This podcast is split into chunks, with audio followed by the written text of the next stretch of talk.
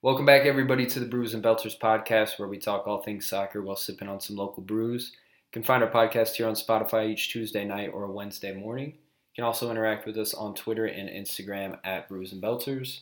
My name is Keegan Gowitz, and tonight I'm sipping on a Kettle Logic Amber Ale. Um, pretty tasty, 5.6, nothing to you know write home about, but pretty good brew. After last week's was a little bit disappointing. The only my only harsh rating um, of the pod so far was last week. So good bounce back week. Um, as always, I'm joined by Toby Henefeld. Toby, how you doing tonight, and what you sipping on? Gigs, I'm doing great, and I have a Snake Hollow IPA from Potosi, uh, brewed in Beer's hometown in uh, Potosi, Wisconsin. Says right here, Potosi, Wisconsin is where beer is crafted, and that craft is celebrated at the National Beer Museum. The beer you hold was brewed in that town by its fine people in a small batch with the finest ingredients. We are Potosi. We are beer's home. We are Potosi. So, we are beer's home. Love it. Yeah, very, very, very southwest Wisconsin, uh, right on the Illinois, Iowa, kind of the Bermuda Triangle of the Midwest. you do not want to be stuck there.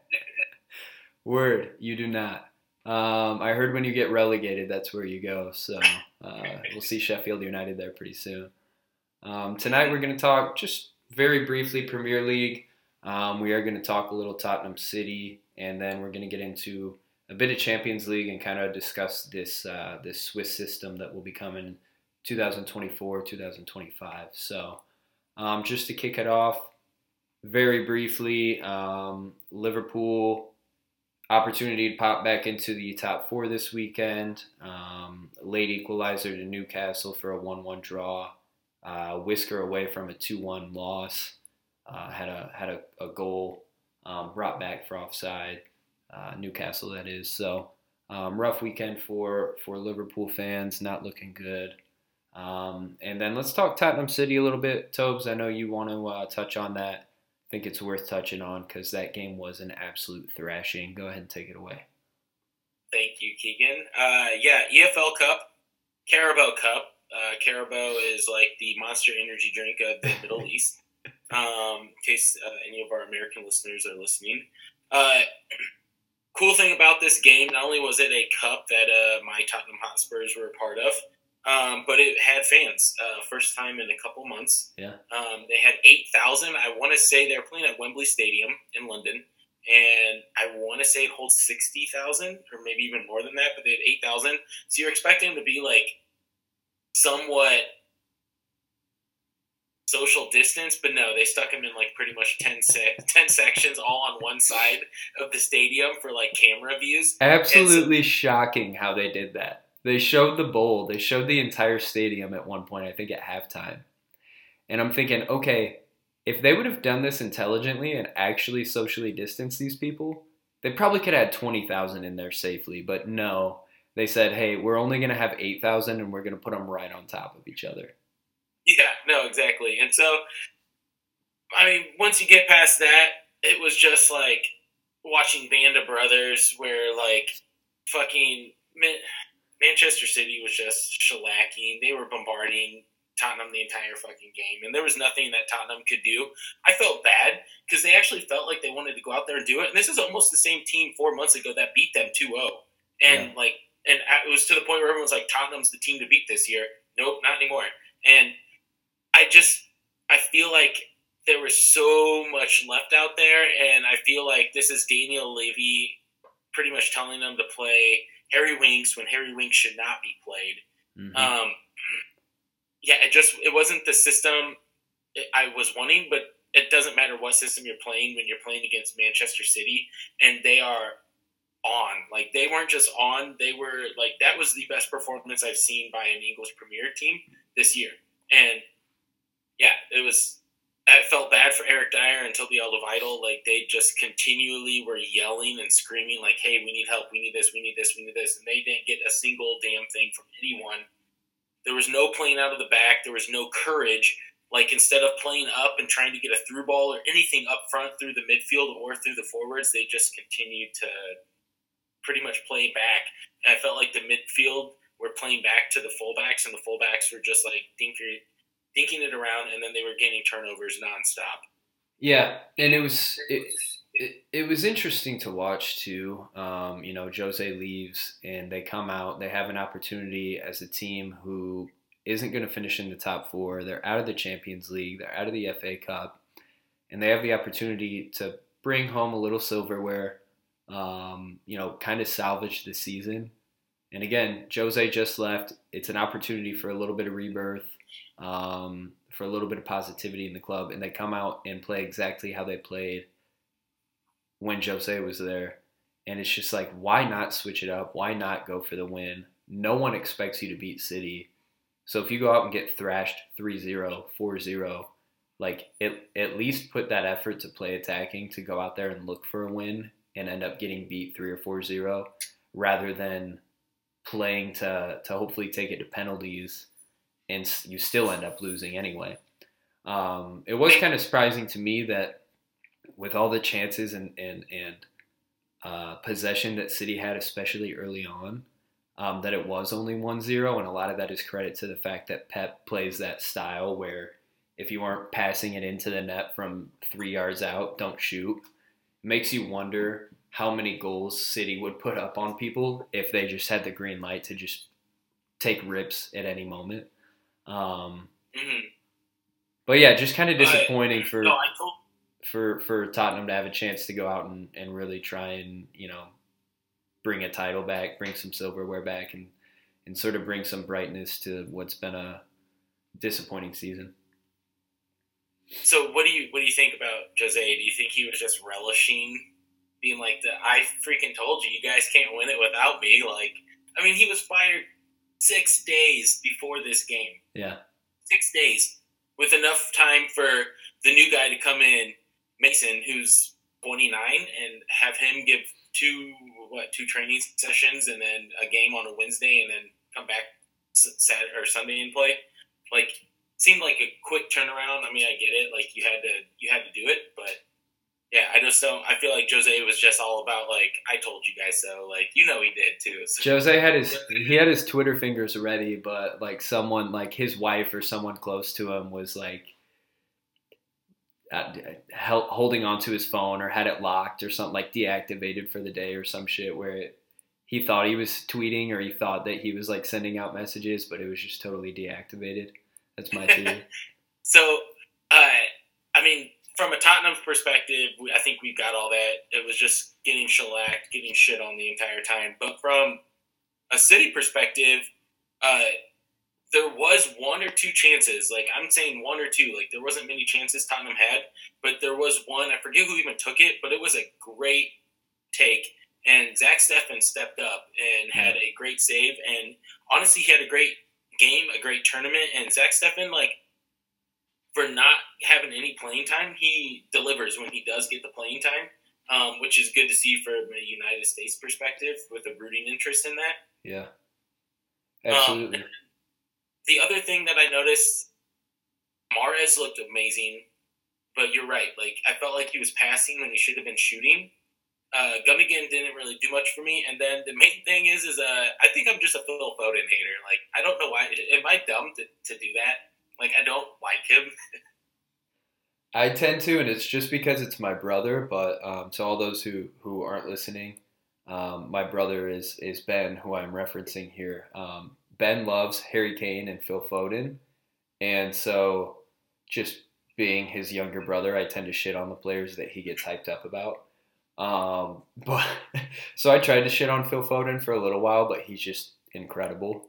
Um, I I think he's an elite level of talent where I, I think that that like next big three, those that that that, that next you know generation to keep your eye on, I think is made up of obviously Erling Haaland and Kylian Mbappe, but I I think Foden might have the the level of talent to be thrown in with those two. I think he's that good, and he's got Wow. arguably the greatest manager ever that has been grooming him for the last couple years and, and will continue to, as you would imagine, he'll stay there. And and shout out to that because we're about ready to talk some Chelsea.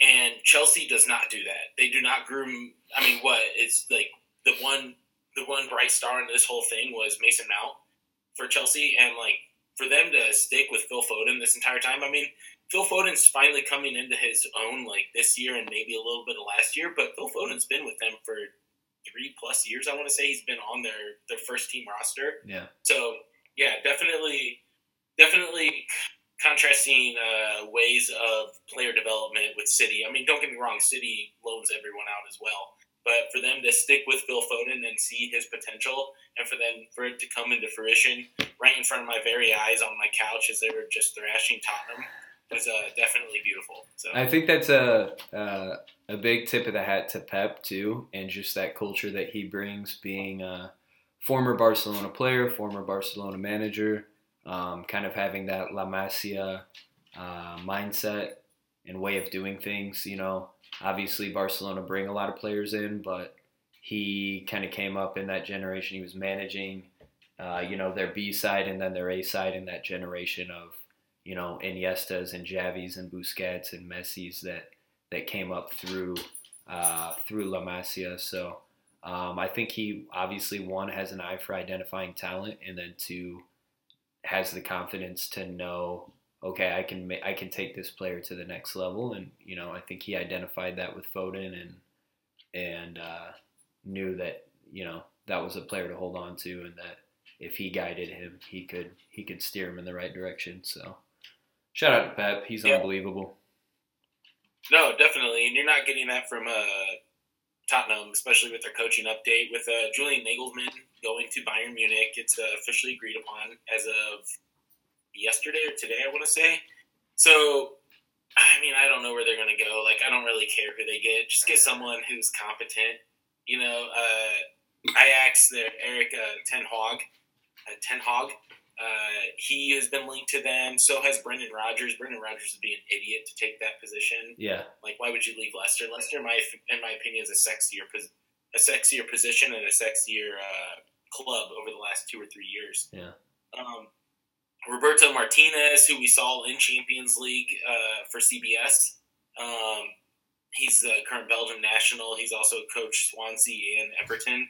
And then uh, Gareth Southgate. Those are kind of the guys that they have right now. And I really don't care for any of them, nor do I like. I, I mean, it is what it is. Like, I think anything's better than nothing. I think just having a full season of practicing a different system that actually allows you to do drills in the final third offensively, I think that will help them. So, so I mean, anything at this point is good. So yeah. uh, that is the uh, roundup of coaching updates for Tottenham Hotspurs uh, for uh, podcast 18, and keep going. And I'll I'll get you guys next rumors next week too. And then to wrap up a couple of the matches that we watched this weekend, um, Chelsea with a nice 1-0 win over West Ham. I think, uh, you know, that that's not a score line that screams, you know, oh my God. Um, but to, to keep a clean sheet against West Ham with the way they've been playing right now, I think is really impressive. I think it speaks really well to where Chelsea's at as a club and where they've been. Um, besides the the West Brom, you know, five two thrashing, that was just kind of a random result thrown into their last, you know, 15, 16 matches in all competitions.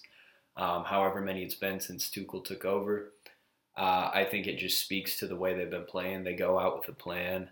They go out, they grab a goal, and then they defend. It actually reminds me a lot of how Tottenham were playing at the beginning of the season when Jose first took over and they were getting away with going out, snagging a goal on the counter, um, and then just defending and just playing well enough to see out a win. I do think Chelsea are a little bit more attacking than Tottenham were early in the season. You know, they attacked throughout the match. Uh, they probably should be winning these matches that they that they win 1-0. They should be winning them maybe 2-0 if Timo Werner could finish a sitter, uh, but he can't. So I actually feel bad shitting on Timo Werner at this point obviously something's going on there mentally, but um, regardless, I'm straying from the point. They're playing well. Tuchel's got an idea in mind each match, and they go out and they accomplish that. Um, and I don't know if you have any more thoughts about that match, Toby, but I, I think that transitions pretty well into the Champions League match today. I I have two quick ones. So I have to. I'm actually going to shit on Timo Werner twice tonight, and this will be my first one. So he did get a goal. Go, good, good for him. Like congratulations, got that start with Christian Pulisic up top. Um, but his second miss was a one of those striker positions where you're it's literally you and the goalie and the ball comes in and the goalie deflects it perfectly to you and he still missed it and i was like dude this guy isn't just snake bitten at this point i feel like like this is like more than that like it's not unlucky it's in his head i feel bad for him like he's he has a ton of pressure to play for like germany to play for chelsea and then to have all this like microcosming one one after another it's it's kind of shitty, but I mean, it is what it is. It's Chelsea, so you can only be so upset about it. You know, if it was Christian Pulisic, I'd definitely be upset about it because it's a team member. Don't really care. Um, they can always bench him and stick someone else in there that's almost equally as good. Uh, the other big thing that I want to talk about real quick about this is just VAR. Uh, there was one play in, in particular where a defender from West Ham was clearing the ball and the wingback of Chelsea, uh, Ben Chilwell, was up, and the West Ham player cleared the ball, and on his follow through, I mean, this is sec, not even seconds, this is like milliseconds, uh, cleated Ben Chilwell. Like, what else is he supposed to do? Not touch the ball, the West Ham defender? But he did, and he went through the leg after the fact. I, I mean, yeah, you give him a yellow for cleaning, but I don't think you send him off. And they actually went to VAR, and they deemed that a red card. Um, and it was just a bad look with all the other VAR issues that have been going on, especially that day. There was a few that were 50-50 on the offsides, and then like what you were saying earlier in the Newcastle Liverpool, where the ball j- jumped up and hit the player uh, from Newcastle before he scored the goal, and like it was kind of one of those plays like it, the ball ran on him, and he didn't run on the ball, nor did he try to. You know, if he would have, he probably would have moved his arm out of the way. So it was just a bad look for VAR, and I think they will change that. And I think coming next next year, they were going to allow some sort of uh, review on challenges, like something like that. Um, I mean, this one went against him, and it shouldn't have. But there, I think there's going to be just some of the rules in place when it comes to that. Yeah, yeah. I think there needs to be some reevaluating this season, and to be fair, there will probably be more reevaluating the season after that. But to me, it's like one of those things where the frustrating thing with it is we haven't really seen it improve. And I get that it's not going to be fixed overnight. It's not probably, like I said, even going to be fixed over a season. Um, but as long as you start seeing improvements, that's really all all I want um, is is to see notable improvements. And it, it doesn't feel like we've gotten that over the last year, year and a half. Um, so yeah, hopefully some of those conversations will happen. Um, obviously refereeing is a really difficult job, but this was implemented to make it easier, and it just seems to add more frustration. Um, so yeah. Um, but anyway, we are going to discuss um, today's Champions League performance. Chelsea won, Real Madrid won, um, and I, I just wanted to mention, you know, kind of following Tuchel's Tuchel sort of plan for each match, and and I think Chelsea came out really really strong. Um, this is a match that I was kind of watching on and off at work, uh, but the first 20 25 minutes they were attacking, they were up in Real's face. Um, Pulisic gets a goal. Bad, I, I think pretty bad defending, um, but really good. Oh, terrible defending. But really good composure by him as well. Um, I thought so. Um, the two center backs, I'm Varane, and I'm forgetting who, who was partnered with him, but ball comes through over the top. Uh, they track back.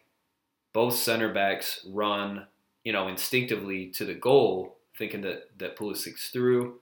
Um, that's where they got to communicate. One has to cover goal. One has to go close out the ball. Pulisic takes kind of a long touch to his left. Takes a minute to recover, but be, because both defenders run to the posts to the goal line, um, he has a minute to completely stop, completely turn his body 180 degrees, face the goal, and then once he squares up the goalkeeper, he has the opportunity to take a big touch to his right, and then he pops one in. And props to him for staying composed, for having the, the presence of mind to, you know, to get past the keeper, to slot one in with a pretty crowded goal, but just not great communication in the back line from Real, a goal that probably could have been prevented. But again, Chelsea come out, they attack, they put pressure on them early, and they grab an early goal. So props to them for that. Yeah, the the American Dream, wet dream, Captain America, long hair, don't care. He he got the ball, and he even said this in an interview afterwards. He got the ball and turned and realized both defenders were shading off of him so much that he realized it was one v one him against the goalie, with both guys pretty much going back to the touchline of the goal. And it was like at that point it was over, you know. Yeah. Uh, it was just yeah.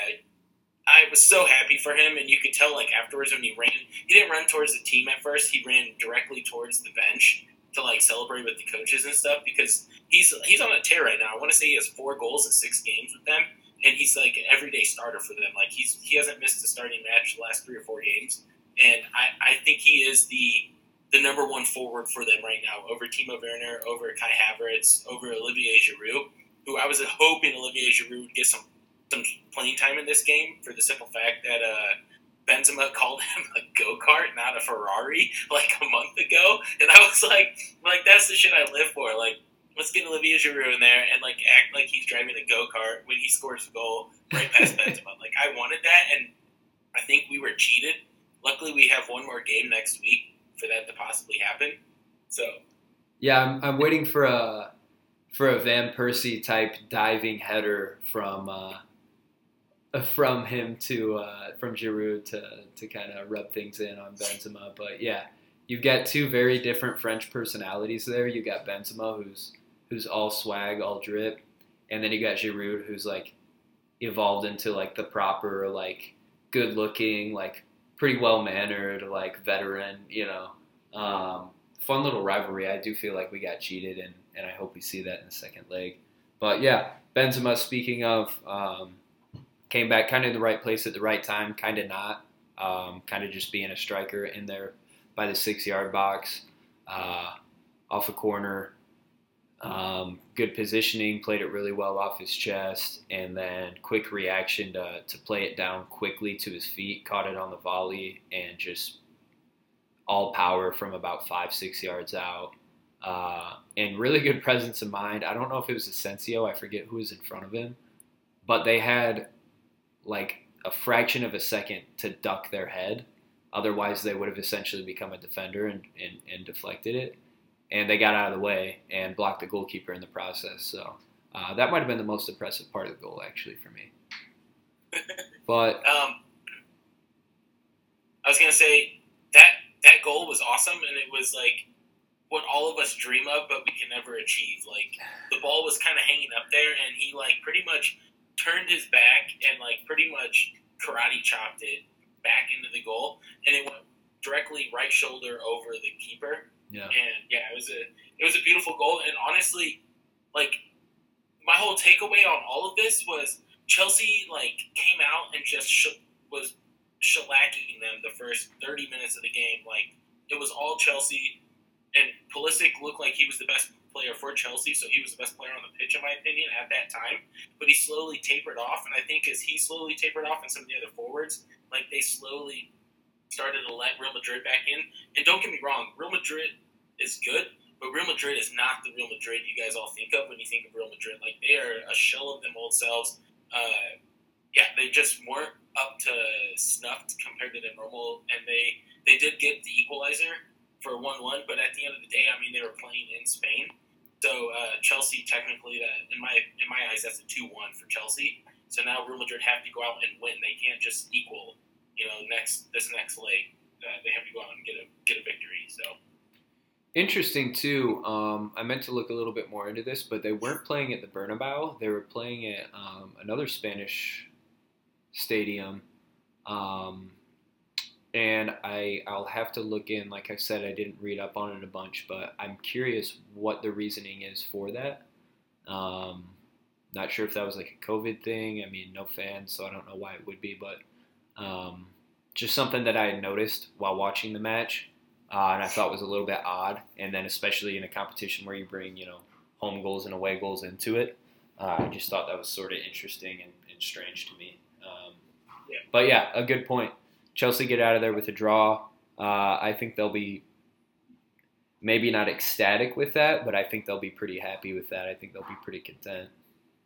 Oh no, definitely. the the other major thing was the second shitting of Timo Werner on this podcast. is right was during this game. There was a point where like you get on Twitter and everyone's like, he missed this shot. Like he, he had it again. Like I felt bad for him, but like dude, it's like all the time he's missing shots. And not only that, but it was an assist from Christian Pulisic, and I wanted that assist. I wanted the goal and the assist. And like you don't even worry about them getting one goal and like going away with equal when you you're clinical in the box, and he's just not right now. So that's what I'm saying, man. They're they're getting these one-one draws, these 1-0 wins, and they could be 2-0, 2-1, 3-1. You know, if he finishes these easy these easy chances, and I part of me does feel bad for him because obviously it's got to be mental at this point. Because um, he, he was criticized when he first came over for his, you know, he's got great pace, he's athletic, um, he can get through. You know, in Germany, he could, he could get through for that 1v1 chance. But even then, he was criticized for not being a great finisher. He's just a guy who can get through for good chances. Yeah. But he's not even missing opportunities that, you know, uh, an average finisher misses. It's not like that he doesn't have that that top finisher, um, you know, skill set. He's missing opportunities that like you or me could bag if we were given them. You know, like he he's missing truly sitters from in close, uncontested, not a whole lot of pressure. So that that makes me realize that it is totally a mental thing going on right now, and I feel for him being down like that. Um, at the same time, he's what 26 and and making millions and, and starting for Chelsea despite not even being in good form. Um, so it's tough to feel super bad for him, but I, I do feel for the guy. Um, it is a mental game, and when you get that English press mixed in, you know, breathing down your neck, it's a lot to deal with. And I, I hope, um, you know, like mental health has been brought up quite a bit over the past few seasons. Like I, I hope the guy's all right. You know, I hope it's I hope it's truly just a a mental thing on the pitch. I, you know, I, I hope off the pitch, like the guy's doing okay because he's truly yeah. missing some game change, match changing opportunities for a big club. Um, could could you imagine if Teemu Pukki played for Chelsea? like what that would be.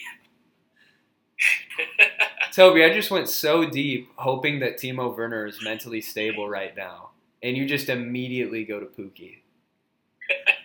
That's where my brain goes. Which I actually appreciate. So,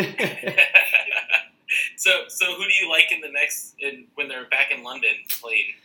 Honestly, man, I think Chelsea just uh, I think they got the juice right now, um, and I think they'll find a way. I th- I think that it'll uh, I could see a 1-0 or a 2-1 win, um, even though they don't need it. A, a draw will do, um, most likely. A draw will do. Um, I, I think they'll win. I really do. Uh, it's tough to say that too. Like you mentioned, Real isn't the same Real we saw four or five years ago, but they still have a lot of that quality. They still have a lot of that experience. You know, Casemiro, Modric, Benzema, those guys that just have that experience. They're bona fide winners, especially within the Champions League. It's really tough to bet against them, but Chelsea just look really, really, really promising right now. Yeah. Yeah. Oh, also, before we go on to the PSG City, uh, Sergio Ramos wasn't playing today either. Like that. That right. is a hole. That's a that's a legit hole uh, Real Madrid has without him being playing, without him being out there playing. But I mean, I don't know if he's going to be back for the next round, but I mean, it's what it is. So yeah, yeah. Let's move on. What do we? Uh, what do you expect to see, or what do you hope to see? I guess um, either or in tomorrow's match between PSG, um, last year's runners up, against Manchester City, arguably the hottest team on the planet right now. So if you told me Chelsea, Real Madrid, PSG, City, I'm like, sign me up. I'm all for it. Yep. But PSG and City, I think, are currently the two best teams in the world. And uh, I've been saying this for quite a while about City. Um, but since Poch took over for PSG, like they've looked like a machine. Mm-hmm. Um, the thing with this exact matchup is that I mean this is new territory for City. Like even Tottenham's been there before. Liverpool was there last year or two years ago. Um, both last year and two years ago. Uh, but City is in the semifinals for the first time uh, under Pep. So a lot going on. The main things I will say is that uh, it's a lot of attacking talent with uh, Mahrez, Foden, Kevin De Bruyne, Mbappe, Neymar, and Di Maria. Like there, it's star-studded. Like there's a ton of good players out there. Um, I'm not saying there isn't in Chelsea Real Madrid, just like I'm not saying there's not as much pressure. But I think PSG and City both have more pressure as well for Pep to perform.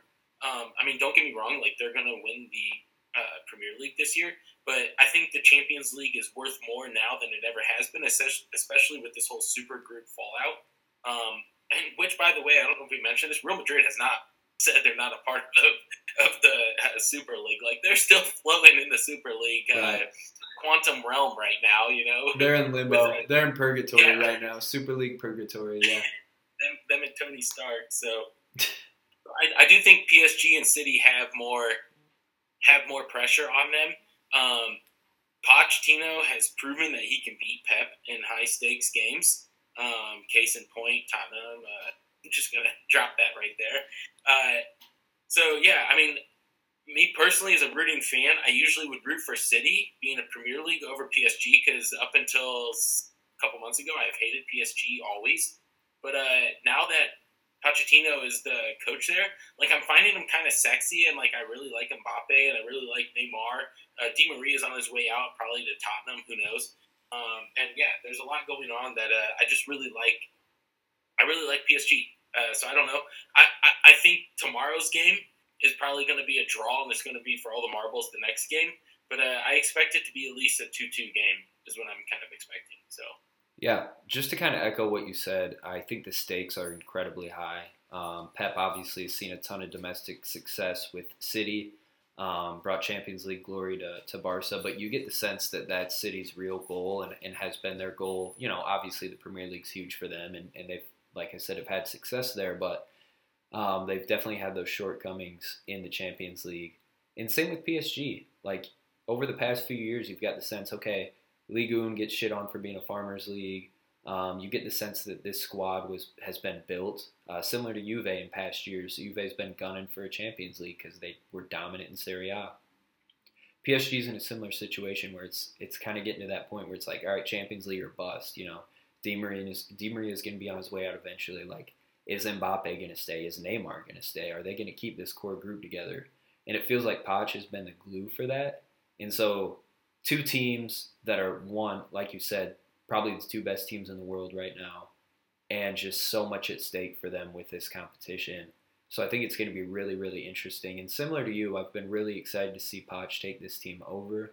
Um, and I, I've I've criticized PSG in the past because I don't think they've really embraced that that big game or that big tournament mentality, despite you know, making that Champions League run last year, I didn't feel like they were they really truly posed a threat to Bayern in the final, and it feels a little bit different this year. It feels like they they might be able to go all the way, and I think this is the biggest test for them. Um, so I think it's really really an, an intriguing matchup, and I think I hope it lives up to it. I hope they don't come out, um, you know, I hope they don't come out playing for a draw. I don't think either team will. I don't think that's their style. I think Pep will be very, very um, strategic, and that may lead to, you know, less goals. I could see a, a 1 1 or a 0 0 draw just because of the way that they manipulate the game, the way they control the game. Um, I hope not. I hope it. I hope we do get a two-two draw, or or or you know at least a, you know three goals altogether split. Um, but just the, with the way they play, I could see a 1-0 or a 1-1 or something like that. So really, really interested. Uh, probably won't get a lot of work done tomorrow, at least not in the afternoon. so uh, gonna try and watch as much as I can because I'm really, really excited for this matchup. So with this matchup and with Chelsea Real Madrid, with the Super League fallout, Keeks, what what has happened with with uh, the Champions League going forward in the next like two or so years? Yeah, yeah. So let's talk about the Swiss system, um, 2024, 2025. Uh, obviously, UEFA and FIFA came out came down pretty hard on the Super League, which is great. We talked about that last week. Love to see those statements. Love to see them, you know, looking to penalize these clubs if they go through with it. Um, but we did warn everyone last week at the same time UEFA and FIFA are UEFA and FIFA, and they're money grubbing entities as well, um, with their best interest in mind at the end of the day. So while they've aligned with the fans and while they've, you know, they've they've been on their power to the people shit uh, over the last week, they've also continued on with their uh, their cash grab as well, which is switching it up uh, in 2024 2025 to the Swiss system. So basically, in short, uh, the 32 team cup style group league uh, will will now be a 36 team league. Uh, fixtures determined by will be t- determined by a seed system. So each of those 36 teams will play five home and five away matches. Uh, the top eight teams that will be a regular point system, like your your typical domestic league. Top eight teams will move forward to a second round. The remaining 16 will then enter a playoff, with the top eight emerging teams um, joining the the top eight from from the first round uh, for a round of 16 there in the second. Um, so basically, it's just going to add a shit shitload more games. Um, it's you're adding opportunities for teams to stay in the league after a bad first round. Uh, so no more, you know, group league fallout for you know Juventus or you know Barcelona or whoever have a bad group league uh, or a, a, a bad uh, you know group round. They get they get kicked out immediately. No, they have the opportunity to play back in. Um, you're also allowing more opportunity for you know European giants to clash because of that, um, which is great, I guess, from a viewing standpoint. But at the same time, it's it's truly just a cash grab. Um, and with that, part of the beauty of the, the, the competition is removed with you know an Ajax knocking out a City or a Tottenham or a Real or whatever. There's just a little bit less opportunity for that, or I guess it makes it a little bit more difficult. Um, they might have to beat those those big giants, you know, two times instead of one, or three times instead of two, and so on. Um, on top of that, uh, we we discussed kind of the UEFA or the the European coefficient, whatever they're calling it. So automatic bids have changed. Uh, Ligue 1 will get one more auto bid. Um, so, you know, that takes the place of like a top Russian or Croatian or other European league side getting a bid after a great season. Um, it'll be based on um, a lot of these automatic bids will be based on overall performance over the last like three or four seasons, I believe, or maybe even five. Um, so basically, a way to allow a team. Actually, this season's a great uh, a great example. So, like Liverpool or Tottenham probably won't finish in the top four in, in the Premier League this season. Um, but if this Swiss system were to be impl- implemented next year rather than 2024 2025, uh, one of those two teams would probably get an automatic bid to the Champions League, uh, which gives these big clubs a pass um, and kind of bones these smaller European clubs out of an opportunity, even though those smaller clubs may have had a great season where they finished top of their league or you know second in their league. Um, you're giving a club like Liverpool or Tottenham, who have dramatically underperformed, an easy route into the Champions League, which is uh, really really disappointing. Obviously, I'm a Liverpool supporter. You're a Tottenham supporter. We want to see them in this, but at the same time, I'm looking at Liverpool like we don't fucking deserve to be in this. We deserve to go play in in you know the European Cup if we even make it. You know into the top six at yeah. this point. You know, so no, definitely. Uh, teams like I'm trying to think of like a weird one, like Anfield or a Genk from uh, like the Belgian league, like a team that's okay. You know, they they belong in Europa, but they're going to get screwed over when they technically should be qualifying for this, but they're not. Since there's teams like Tottenham yeah, even even you look at a club like Shakhtar Donetsk, who's who's kind of become a, a little bit of a Champions League staple. Um, you know, they've had a season or two where they've made nice little runs. Other than that, they're just kind of a group, uh, you know, a, a uh, you know, a, a, group table team. Um, they don't always make it out of the groups, or maybe they'll make it to the round of 16 and then get bounced. But you know, teams like that we might not be seeing in in uh, the Champions League anymore. So. Um, just a lot of change, and again, it's it's all for the sake of uh, adding more matches, um, giving those sponsors a little bit more exposure, um, getting all new TV deals, um, adding to those subscriptions. I'm sure eventually we'll have another subscription to pay for uh, to watch these matches. So it, it truly is just a cash grab, and, and to see UEFA come out and condemn the Super League and then turn around and be like, oh, by the way, we're going to keep going through with this Swiss system for the sake of money. We're going to add, you know, X amount of games um, to these players who are already exhausted after probably the most, you know, physically toll and emo- emotionally tolling season in in soccer history.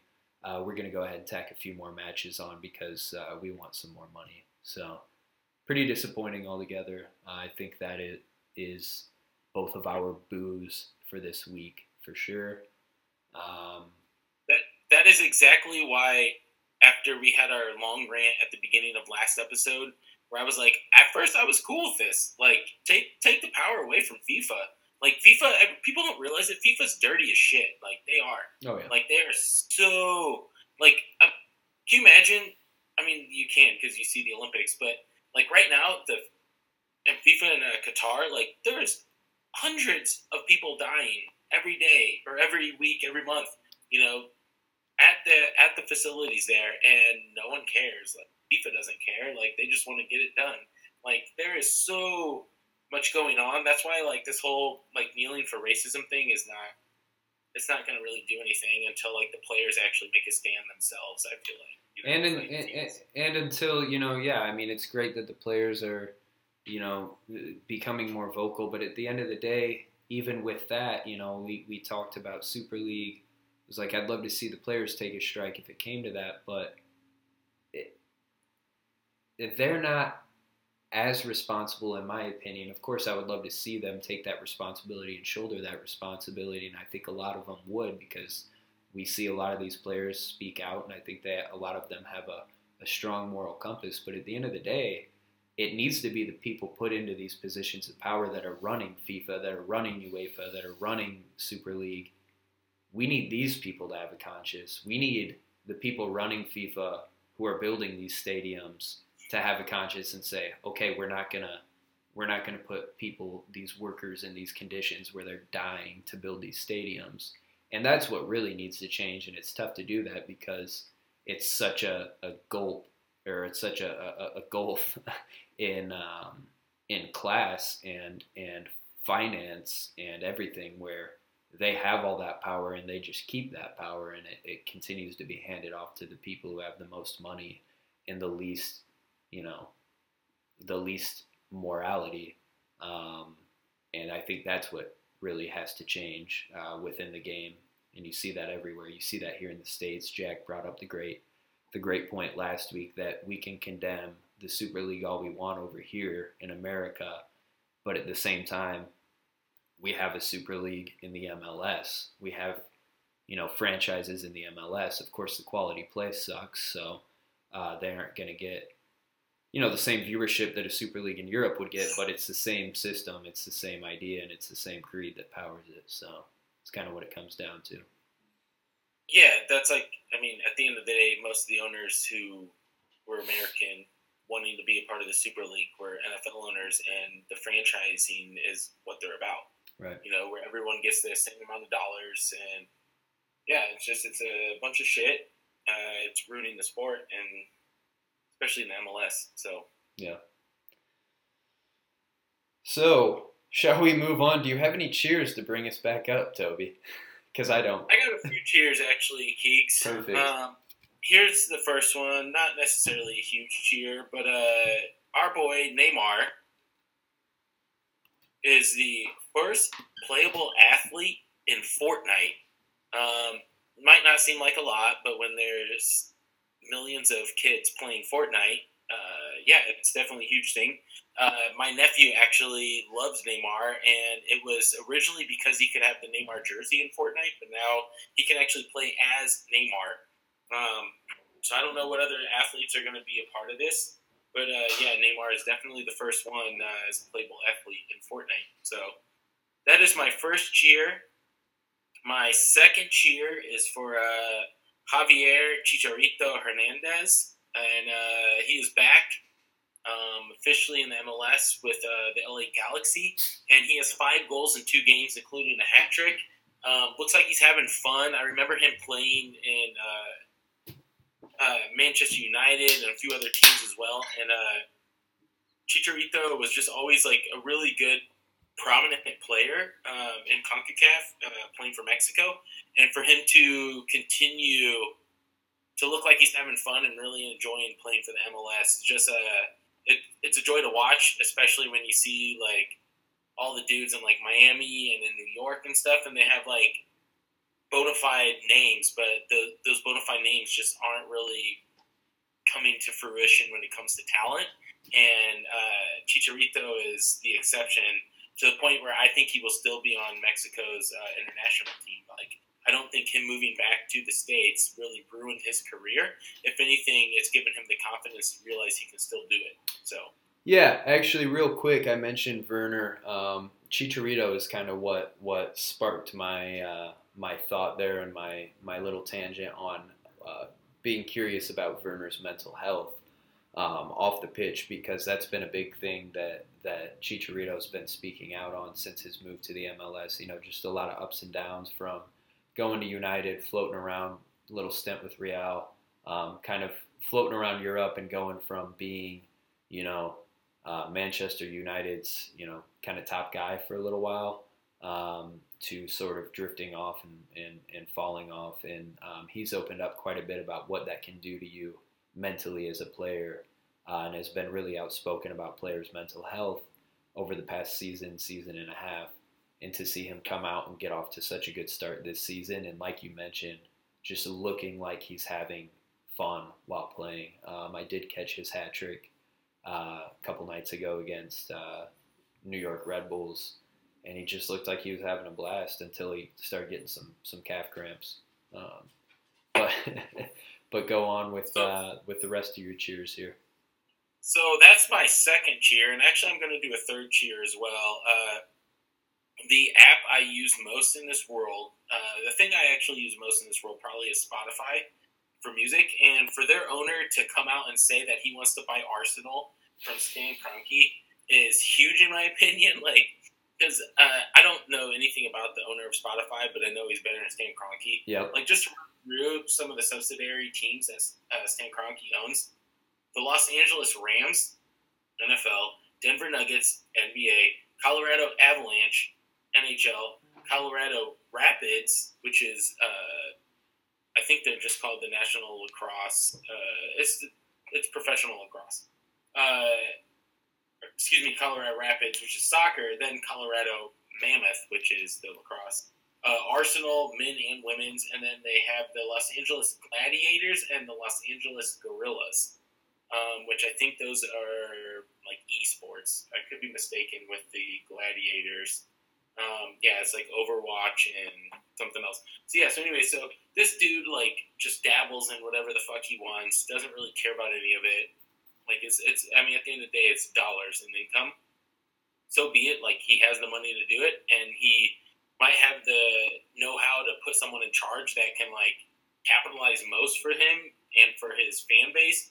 But I think we've seen over the last week, especially like if there's one thing Arsenal's going to beat Tottenham at this year, besides for that one game when uh, uh, Erik Lamela Coco had the Rabona and then also had the two yellows to go off on a red where they lost. Like besides that, like the only thing that they're going to beat Tottenham at this year is the amount of people and the amount of supporters that they have actually going to to the stadium and showing up in support for get the fuck out of our place. And that's what they did with Stan Kroenke. I think they had over sixty five thousand people um, in North London at Arsenal at Arsenal Stadium.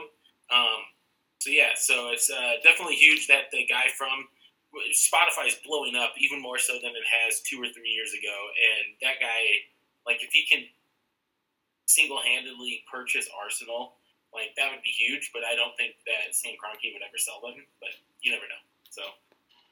Yeah, I would love to see all those all those American owners get pressured out uh, by the fans and the boards and and whatnot, um, shareholders. But we'll see greed always seems to seems to find a way to win. But yeah, one of the most hated men in sports. Uh, while I was living down in St. Louis, he moved the Rams to LA, and a group of people paid for a halftime Super Bowl ad which is crazy money. I don't even know how much, but crazy, like millions of dollars, just to shit on the guy. The the the slogan of the commercial was "Slam Stan," and it basically just talked about how big of a dirtbag he is. Um, so that's just one of the franchises that he owns that hate him that much. Uh, the other biggest being, or the biggest being Arsenal, and their fans just stormed the grounds, um, basically calling for for him to leave. So, uh, not a very well liked guy. Hopefully, he'll um, get out of sports as quickly as possible, but who knows? Definitely.